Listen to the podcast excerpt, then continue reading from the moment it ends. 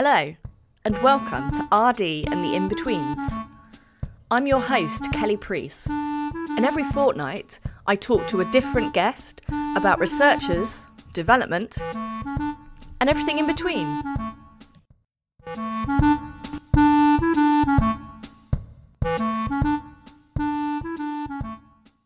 Hello, and welcome to the latest episode of RD and the In Betweens. It's Kelly Preece here, and today I'm going to be talking to both sides of a PhD supervisory team. So, Edward Mills, who's been on this podcast a few times, talking about writing up his thesis and preparing for your Viva, is here today with his PhD supervisor and now postdoc supervisor, Dr. Thomas Hinton, to talk about the supervisory relationship from both sides. What makes a good supervisee? What makes a good supervisor? And what advice they have for other students and academics. So, Tom, first, are you happy to introduce yourself? Yeah, so I'm Tom Hinton. I'm a senior lecturer in French in the Department for Modern Languages. I specialise in the Middle Ages, particularly medieval French and Occitan. Fab. And Edward? Hello, my name's Edward. I am just in the process of finishing up my PhD. I've just submitted my corrections uh, in modern languages. Um, work on many of the similar areas to Tom, really, which is appropriate, I think, given the, the focus for for this podcast. So yeah, we're going to talk about the supervisory relationship and, and the particular supervisory relationship that Tom and Edward have experienced over the past four years. So I guess best thing to do is go right back to the start, back to the beginning. So how did you come to be Tom's student, Edward? So I'm very fortunate, I think. Um, and one thing which I'm conscious of in this episode is I'm going to give everybody supervisor envy. Um, but to to go way back, um, it actually happened because of um, an email that was sent out. So I was working in France after finishing my masters, and my uh, masters supervisor who knew that myself and another um, master's candidate were interested in doing PhDs occasionally sent out emails to us saying, you know, have you seen this opportunity for funding, this opportunity for funding, and so on and so forth. Um, and it just so happened that Tom had sent one round uh, about some funding that was available uh, in Exeter, um, mentioning that there were these three studentships and it would be great to have some medieval French uh, representation uh, in among that this sort of new cohort, and that French specific PhD funding uh, was and still is quite rare. Um, so I uh, sat down uh, over Christmas five years ago uh, and wrote an email basically, and that's sort of where it started, isn't it, Tom? Really? Yeah, I think it's. Uh, I mean, that's how a lot of PhD um, supervisor relationships start. I think is through someone emailing um, in this case, I was, as Edward explained, I was trying to be proactive in terms of uh, putting feelers out to colleagues around the country to see if they had students who'd be interested. And, uh, and then you get an email in your inbox. And I think obviously it's important that the project is a good fit. Um, so it doesn't it doesn't have to be exactly what you're working on, um, but you have to, as a supervisor, be able to see yourself giving good value, you know, being the right person for that that project. In this case, it did so happen that it was um, remarkably close to what I was interested in, and I think um, the uh, the topic immediately uh, caught my interest. So, was there? Um, so that you said that there was funding available. So, was there an interview process? Did you like what kind of interaction did you have in advance of you starting at Exeter, Edward? Did you speak on the phone, or did you meet get to meet in person, or? So we uh, most did it via email, I think. Tom, isn't that fair to say? Yeah, I think al- almost entirely, wasn't it? I think by yeah. the time I, I actually spoke face to face to you, I don't think we ever spoke on the phone, but by the time we spoke face to face, I think you already had your offer by then. I think that's right. Yeah. So there, there was an application process. Um, I actually did something I wouldn't recommend to um, future applicants, which is I only applied for this one particular pot of funding um, I it, this was university funding rather than DTP funding. So looking back, I was incredibly fortunate that I was successful in this respect. Um, I would definitely recommend applying for funding in as many places as possible. Um, but in terms of the particular funding stream that I was on, yeah, there was a, um, a an application, an interview process. Um, so I'd say that our, our correspondence kind of split into two phases, roughly. Um, the first one was when we were kind of hammering out what the project would uh, would be about, and again, that was mostly from me. I think it's, it's fair to say, Tom. I think that's probably the right way of going about it. Yeah, although I think that's quite it's kind of surprisingly important stage. I think um, uh, potentially in the as a supervisor, I see that's the time when I can ask questions that that might prompt further reflection, might prompt um, revision of certain parts of the IT's improvements, um, so that by the time a candidate arrives at their actual submitting their actual application, they're in the best possible place. I think it's uh, you know if, if this relationship is going to uh, work well afterwards, it's useful if you can kind of bed it in even in that speculative phase when you don't know if you're going to get to work together. I've had other um, students where they weren't successful in funding applications. And you could look at that as, as lost time when you um, invest time in, in a student and, and helping them to refine their ideas. But actually it's, it's crucial, I think, once for the, those projects that do get off the ground, once you get going, because um, then it allows you to um, already know that you, it, probably for the, I mean, I'll ask you here, Edward, but I think for the student, it's an opportunity to kind of see how you might work with that supervisor as well, sort of intellectually. Yeah, I think that's that's absolutely right. Um, and I remember um, being very struck when I um, started emailing you back and forth, and we started coming to sort of the the second stage in particular, which was um, I me producing a, a, a rough research proposal uh, and then us kind of you know refining it together. And I think we went through several versions of it, didn't we? Um, before before I actually submitted it, you know. And I remember being struck um, by the level of detail of care and of interest that that that Tom showed for it. Um, it's definitely an opportunity, as you said, Tom, for the student to see how the relationship would work, and it was something that really um, made me think that Exeter was a place I'd want to go. This isn't an advert for the University of Exeter or necessarily for Tom Hinton, though I certainly would would make one in a heartbeat. um, but it, it, if you get that sense that there's a good dialogue going between you, it's it's a really really positive step. Um, nothing made me feel more keen to go to Exeter um, or to to work with this particular supervisor than the uh, degree of interest that there was and the feeling that this was a project that that you in particular tom were, were interested in i think. I think i think that that's a it's such an important part of the process and it's not depending on what discipline you're in it's not always possible because particularly in the sciences you're applying to a very specific project which is led by a very specific um, supervisor or principal investigator but where kind of in the more humanities art social sciences it's such so important to have that conversation. Because like you say tom it's not just about how you're going to get work together intellectually but also about actually what the dynamic of the relationship is going to be and if that that that is right for you. It's kind of like an audition like for you both like to sort of like is this is this going to work for us? Is this going to be um the kind of relationship that we're both going to find intellectually and I guess professionally is the word I'd use pr- fruitful. Yeah.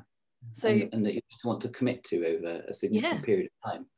You know, it is a commitment. Yeah, I'm pleased to say that I, I managed to I managed to dupe Tom, and then four and a bit years later, he's still trying to escape. I believe. So, thinking about the sort of the span of the past four years of your supervisory relationship. What i guess i'll ask you first edward what how would you describe the dynamic of it? You you talked about how in those initial interactions you felt that there was an awful lot of attention to detail and a sense of care.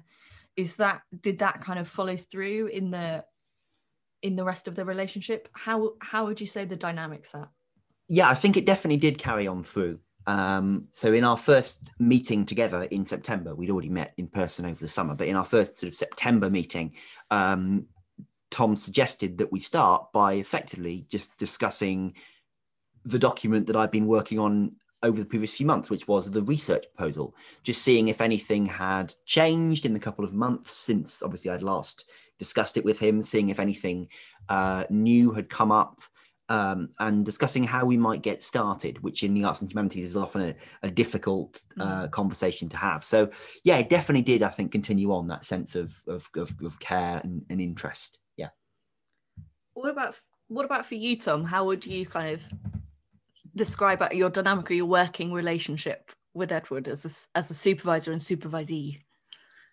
I think um, the great thing about Edward is that he'll always come to the meetings with ideas. So there's always something to discuss. Um, there's always a, a, really some really really interesting routes in, and I guess for me it's been. I, would say first of all I'd want to talk about it intellectually and then about sort of per, interpersonally.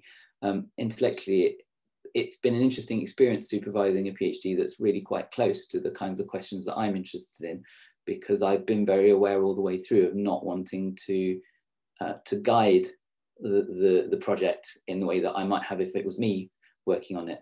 Um, so it's obviously it's crucial that this is the the student's project, and your role as supervisor, I think, is to to to prompt, to nudge, um, to advise, but not to not to guide or to take over in any way hopefully that's something I, have managed to avoid doing. Um, and interpersonally, I think it's it's been it was very straightforward and easy from the start. I think we were lucky from that point of view because you know uh, there's an element of luck about this as well. Um, so you get a bit of a sense of of your supervisor's personality and your student's personality from early exchanges, but um, in the end. You, you're going to bring two people together who hopefully will, will get on. They'll certainly be professional. You know, it's really important to have that professional relationship in our case, I think we did get on genuinely. You know, we we, we are friends now, and um, and that's a that's that was a really good um, serendipitous thing. But I think um, as a supervisor, even if you didn't have uh, immediate chemistry with the student on an interpersonal level, you obviously have responsibilities and um, professional attitude that you need to. I mean, we can maybe talk about that a little bit later on what you're saying about the kind of the interpersonal but also you know how you work with someone professionally i think is really important because yes in you know lots of cases you do have that sort of interpersonal connection and you do kind of end up becoming not just you know colleagues or supervisor and supervisee but friends. But that's not always the case because it's not always the case with anybody we work with in our professional lives. And just because you don't have that kind of platonic connection with someone doesn't mean that you can't work very productively with them on a professional level yeah i think that's really nicely put actually. Um, i think yeah i think um, that's my experience of sort of secondhand experience of other colleagues um, supervisory relationships is that on the whole i think as you suggested at the start most often there is uh, there i mean it's it's quite a natural thing to evolve out of being so closely involved with someone's work um, and not just work but their working life i suppose over um, uh, such a long period of time that there very often is a strong personal relationship that develops and a supportive relationship but it's not it's not a given. And even in the cases where that didn't develop, I think the important thing is that there's a strong professional relationship. And one thing I'd add to that, actually, you, you were very kind earlier, Tom, to mention that I, I come to, um, we call them supervisions. I think that's probably a hangover from um, where I sort of did my undergraduate and various other bits of terminology, but meetings or kind of contact events or whatever you want to call them. Um, I think coming to them with ideas is, is something I would encourage all PhD students to do when working with supervisors. Um, Tom and I both did um, alternate components of the same bit of training, I think, didn't we, Tom, in, in the kind of the first couple of months. So I had a, there's a, P, a session on working with your supervisors, which has now been developed into an excellent set of online resources put together by our PGRs. Um, and there's a, an ECR or, or supervisors equivalent to that. Um, and I think one thing we both probably took away from the versions of that was that as a PhD student, you have a lot more responsibility for shaping your project than um, you may be used to from an undergraduate or master's perspective. Um, so I would always be possibly slightly annoying in coming to supervision, certainly the early ones, with an actual agenda, uh, which was maybe overkill.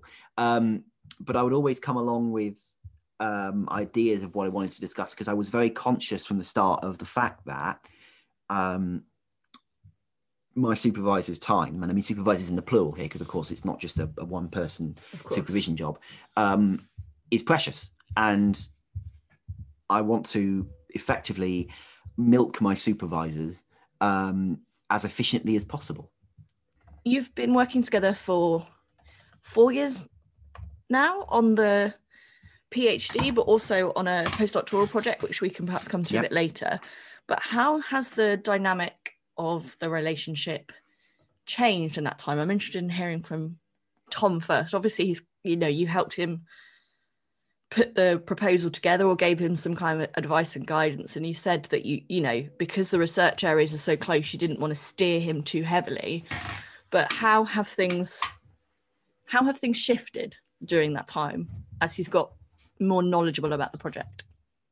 I think um, i think one thing i should have said probably earlier is that edward was my first phd student and so it's been a learning process for me at the same time as i think it has for him um, so I think we both felt our way into the relationship in the in the first the first phase, um, and I think as is probably natural of most PhD projects, initially the the initial stages were about Edward getting a sense of what he wanted to work on, and so I I probably had more of a um, more of a directional uh, in um, more of a directional role at that stage. Um, whereas I think as the project's gone on, and particularly in the last year of it, um, when a lot of work was coming from Edward um, in quite a short space of time, um, it's been nice to see how he's developed his expertise. And I've been, I've had much more of a secondary role, I think, um, in terms of uh, just responding to the the kind of big ideas that he was bringing. But I think probably that initial phase was. Uh, I'd be interested to hear what Edward says um, to this, but um, uh, was about sort of helping him to see the big ideas that he might pursue and that he might where what kind of direction he might take his his PhD in. Yeah, I think that's a absolutely accurate um, description of what I think your role was there, Tom. Oddly, I always found big ideas in some respect like that quite scary.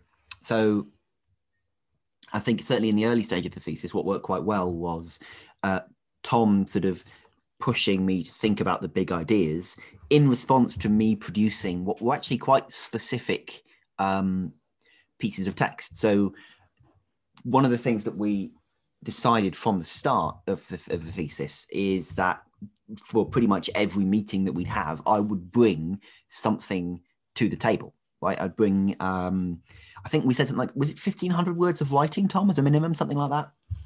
Something like that. we, yeah, when we when we drafted the the supervision agreement, um, which is something that Exeter requires from um, PhD students and their supervisors both to sign off on. Um, we said, okay, so if I produce this, that will then lead something to lead us to something to um, to discuss. So, looking back, uh, I'm looking now at the first piece of work I ever submitted to you, Tom, and it's slightly painful to read in in some respects, but I can see here how how your role how how how you saw your role fits into that now in terms of encouraging me to think about these bigger ideas. I'm writing something quite specific about certain texts um, and I remember you sort of encouraging me to think more broadly um, and to look at where I might go with all of that, um, those ideas that I was bringing to the table. Whereas I think more recently, um, the, the latter stages of the PhD, you've been much more assertive about where you think you want to go next, and that's been really great. That's interesting, actually. I hadn't, I, I hadn't realised that. Um, I mean, you've clearly been managing it, managing it very, very effectively. I think you always knew, you always it's it's I, this is something that must vary a lot across uh, from one student to another in that as you say some students are more comfortable initially diving straight into the kind of the big questions. Um, and i think in your case as you rightly said it was much more about working on focused um, smaller questions and then seeing what the implications of that were. And i think those implications i think you where i think you've really developed over the the phd is in um, getting to grips with those implications and seeing them a lot a lot earlier. Well, one um, of the one of the things that I remember being told on my masters um, is that I work best when I have a very specific question to answer, and I think that's still true. Um, but one of the things that I think supervision has allowed me to do is to develop those specific questions into bigger ideas more quickly and more efficiently, I suppose, if that's fair to say. Mm-hmm. I think the one thing for you that that's been a constant all the way through is probably the, the corpus that you thought you wanted to work on. So that has stayed fairly stable, hasn't it, all the way through? Fairly. I mean, approached it has has has really changed. I think. But yeah, the the, the corpus itself has remained fairly uh, similar. I think the uh, the way I approach it, as you say, Tom, has changed, uh, particularly uh, after the the upgrade, which was a uh, a challenging point in the PhD for me, and I think uh, one where I came to really appreciate um, your role in the supervisor supervisee relationship. Yeah, and I think that's a, a, really good segue actually into thinking about that because you've talked, you both talked a lot about the the you know the many many positives and strengths in your intellectual, interpersonal, professional relationship as supervisor and supervisee. But of course, you know, no research degree is without its challenges. So Edward, first, can you talk a little bit about the upgrade and why that was a why that was such a challenge? And maybe Tom, you can reflect on how you worked with Edward through that process. So to answer that, I'm going to have to be a little bit specific about certain parts of my PhD, and I'll, I'll try and keep this as sort of brief as possible. Um, the first year of my PhD, I was basically thinking about a distinctive Anglo Norman didactic. That is to say, how what was special about French texts in medieval England and how they thought about and engaged with education. Um, and I'd spent the year producing effectively a, a lot of contextual material um, about the Latin background to a lot of these medieval texts. And the upgrade itself, which uh, for me under the old system happened at the um, in the fourth term, so the sort of the, around the start of my second year rather than the end of the first, which is the norm nowadays, was something of a, a shock. I think. Um, I think it's fair. Was is it fair to say, Tom, it was a bit of a shock for both of us? Oh yeah, definitely a learning experience for me as well. Um, so effectively, what was pointed out to me, quite rightly, I think, and this is something that um, we had both missed was that if I'm going to ask the what's special about um, this block of texts, that would require a significant amount of engagement with the texts that they'd need to be compared to, so continental French texts and Latin texts, um, which was really several PhDs. Um, and so it wasn't really something I could do in one PhD. Um, concomitant to that, I was also asked, okay, so you're doing a lot of close reading, this this mysterious thing in the humanities we call close reading. So what? Hmm. Where are you going with this? Um, and two phrases jumped out at me from that upgrade report. Uh, the first one was the best backhanded compliment I've ever heard, which was Edward has done a significant amount of contextual work which will stand him in good stead for primary source material later in the thesis, which is a very nice way of saying, why is there no primary source work in this chapter that you've submitted? um, and the second um, was Edward needs to develop a methodology that goes beyond close reading to encompass broader questions of X, Y, and Z. So those were, I think, difficult things to hear. Um, Tom, you were you were in the upgrade, I think, with me, weren't you? You you'd um, you were keen to come along, um, and I don't know what can I can I ask what your experience was of the upgrade? Um, I think so. Yeah, I wanted to be there. I was invited, asked if I wanted to be there, I wanted, to, decided to sit in. Obviously, um, Edward was happy with that as well. Um, to learn because this was my first experience of having a student go through the upgrade, and I think, um, yeah, slightly chastening experience for me as well because. Uh, I mean, there was a there was good and bad mixed in in terms of the the feedback that you were getting there, right? But um, uh, I think it made me realize that both of us had been unclear and this i think is the supervisor's responsibility in this case i should have known the, the process better but i think there are some things you learn just through going going through them and experiencing them. Um, i should have been clearer about what the upgrade wanted. So the one thing i learned from listening to the examiners and the conversation they were having with you edward was that um, what they really wanted to see was a sign of how you argued and what kind of um, what kind of thesis in, in the literal sense of that word you were building. So what kind of argument, overarching argument you were building. And I realized that that was something that we hadn't, because we'd focused so much on getting you um, the contextual knowledge and getting you a, a, a mastery of the of the whole area, we hadn't really done enough on that. I think what I learned was um, I talked a bit about how great it's been to see Edward becoming more confident as he's developed his expertise through the thesis. I think it made me a little bit more confident subsequently um, about um, my role. So I mentioned earlier that you kind of, as a supervisor, I think you need to step stand back and make sure that you don't take ownership in any sense of the of the project. But there is a balance to strike where sometimes you you do need to be a little bit more interventionist. And I think possibly in that first year um, of our relationship, I was probably um, standing back too much, maybe I think, or not wanting. I was very conscious of not wanting to interfere with your voice, Edward, and your um, your way of approaching, you know, your intellectual. And I think that's still crucial. But um, I think also having gone through the Viva, sorry, the upgrade Viva, made me more confident probably about pointing out where I think if you remember one of the things that they mentioned was um, that uh, quite a lot of things were in the passive or you were you were kind of presenting other scholars views rather than uh, taking ownership yourself of the of the topic that you were talking about and so pushing you a little bit more to to do that in response to those to those comments um, i think that that probably became a little bit more part of what i was doing subsequent to that and this is something which uh, you then uh, quite rightly began to point out more, I think, in my writing. Um, my tendency in when I write to hide behind um, authorities and to be a little bit too deferential on occasion. Yeah, um, and I think using quotation where you could actually say things in your own words. So hmm. we'd have situations, wouldn't we, where I'd be saying, "Oh, there's a passive," or "Why, yeah. why are there quotation marks here?" You know, couldn't you just say that in your own words rather? Yes, yeah.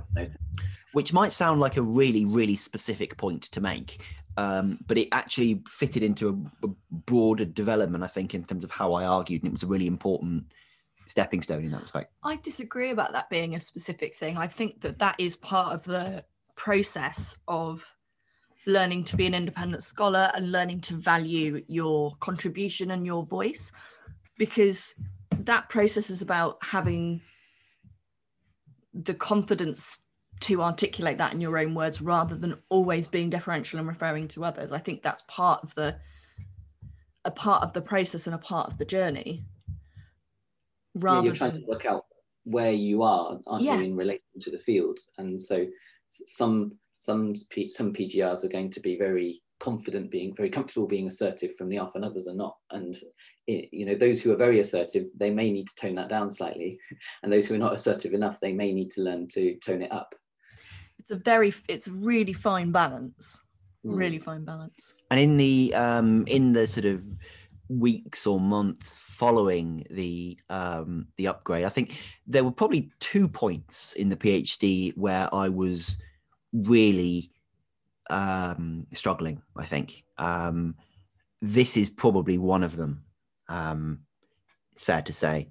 My way out of that eventually was to effectively do the same thing that I'd done in my first year, which was just to pick a text and write something on it. Um, except this time, um, we were thinking a lot more about the the broader implications of it. In particular, um, the focus that the thesis started to take. And this was a suggestion from you, which I bought into very enthusiastically because I realized it fitted very well with what I like to talk about anyway. Uh, was that we focus less on what's special about Anglo Norman didactic texts and more about the environment in which they were um, conceived and used. Uh, again, getting slightly technical here.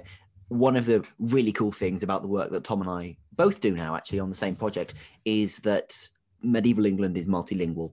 Uh, and this is something that does distinguish it from um, what we now call the hexagon, so a continental France in that sense. So English is working with French and with Latin and with other minority languages, and this is something that we came to realise should be a much more important part of the thesis. And that's, I think, how we got out of that first sort of quagmire. Um, and I think Tom played a very important role there in reminding me of these big, big questions that I had to consider. So I think it's um, this is a really common thing for PhD students to um, to experience at some point during the whole process uh, a period of writer's block or of loss of confidence. Uh, there are potential knockbacks. So in, in Edward's case, it was the upgrade viva. For other people, it will be different moments. Um, and it's really, I think it's quite a challenge as a supervisor at that point because your heart goes out to them. Um, but then once again, we've talked about that balance of giving giving space for the student to um, find their feet again, but equally not allowing them to feel like they're abandoned or that they're on their own with it. And and so I think in Edward's case, coming back to writing just a little bit on something focused was a was a very um, good way of getting back into getting back into the saddle, I suppose. Um, but I, I've had, yeah, I, am aware of this um, as a general point that um, if you, as a supervisor you have a student who's struggling to write something, then you sort of don't want to, you, kind of, yeah, you want to try and get the right amount of, of um, contact um, because it, you don't want it to translate into pressure from an, another source. But at the same time, I think you do need to maintain an active role at that in that stage as well. And I think the takeaway for me from that period, this is kind of middle end of my second year of the PhD. The takeaway from me there um, was very much one of Tom being there when I needed him to be. I think this was the thing. At no point, I think, did um, did Tom have to step in and say, "You've gone quiet." You know, um, how you know? Do you want to meet at some point?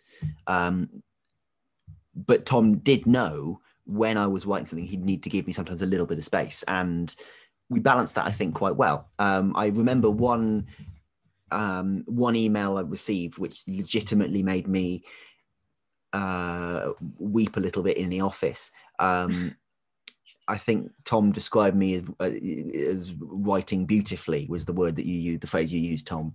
Um, Stand by that. Which was genuinely slightly emotional. Um, but it was that sort of that there was that just that moment of you're all right, you've got this. Um, while I was struggling, that was very much appreciated. And as we're talking about writing, I think you know it would be useful to have a have a quick chat about feedback on written work because it's such a a fundamental part of the research degree process because of course in the end what you're examined on is the thesis and the viva on the thesis. Um, so i wonder if you could say a little bit about how you managed that how you managed that um, process of i guess from tom's perspective how you gave feedback on the writing and how you um, approached it and then from edward's perspective how you kind of dealt with that and responded to that? So I think with feedback, something that supervisors need to bear in mind, and maybe that students need to bear in mind when reading feedback, is um, the the effect of written the written format in relation to feedback that you can give uh, through through the voice. Um, because there's a there are all sorts of things we do when we're face to face with someone that attenuate criticism um, that make it easier to, to make suggestions for improvement without them coming across um, painfully. And sometimes with written feedback, I'm aware of this when I'm on undergraduate work, when I'm uh, comment on PhD students' work and when I write um, uh, do review reports or um, when I write book reviews or when I do reports for submissions, article submissions to journals. Um, across all of that, you can come across very aggressively sometimes, very dismissively if you're not careful. Um, and I think if you do, probably if you do get a comment that is uh, uncomfortable, it's worth bearing in mind as a student that there may be just a slight infelicity of tone there. Um, hopefully uh, the key thing is that the feedback is constructive um, and that means for me it means engaging both on points of detail uh, as i read through as a kind of interested reader really. Um, i sort of i'm having a conversation with the with the text on the page i guess but then also engaging with those bigger questions that we talked about. So um, trying to put one's finger on where there's an implication that's not been teased out where there's something that can go further productively. Um, so the, I think that's those two levels on which you work. One is the, the level of detail and the other is the level of implications and uh, consequences where you want to try and help the student see where they could go further. I would add actually that it is possible to um, inject some warmth into um, feedback for PGRs. And I think the work that Tom does is a very good example of that. Um, in that it was feedback rather than correction. So would occasionally get a little note along the lines of, "Ooh, haven't seen this!" exclamation mark. Um, if there was a, an article that I'd come across the previous week that had just been published, for example, um, I hasten to add that was fantastically rare. Um, but I'd also get things like um, nice or good analysis here, you know, which is a way of conveying that warmth and that um, interest in your project. I think the the, the question about sort of mitigation and not not coming across too harshly is one that the uh, the supervision meeting itself can really help with. Yes. Um, so I think we we varied it, didn't we, Tom? Sometimes you'd send me feedback ahead of a session. Sometimes you'd do it in the session. It sort of depended on how punctual I was in in getting the work to you probably how busy I was as well. well, I, I vaguely remember sending you like ten thousand words on a Wednesday, um, and and that Friday was the meeting. So I'd wow. always, I'd always, uh, if I did that, I'd say, you know, uh, here's a bit to focus on. If you know, in in the highly likely event that I'm being unrealistic, or or you know, do you want to delay by a week or something like that? Um, but there there was there was real warmth, I think, in, in your comments. Um, we also varied, I think, between print and um, PDF in terms of how we did them. Obviously, in terms of the um, last few months of the thesis, when uh, when we weren't seeing each other in person because of COVID, um, we went to PDF. But I think you tended to quite like printing out and writing, didn't you, Tom? Um, yeah, yeah. That's I think that's just a personal personal preference. Yeah, I think it's one of these things that it might be worth might be worth for PhD students sort of seeing what they what they like as well. So, so it works quite well for me as well too.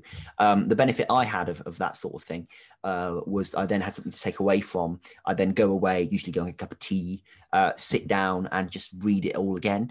And then uh, when I was revising that piece of work a bit later, I'd go through with a massive marker pen and just put a big tick through the comments when I did them. Don't know if I ever told you that, but yeah.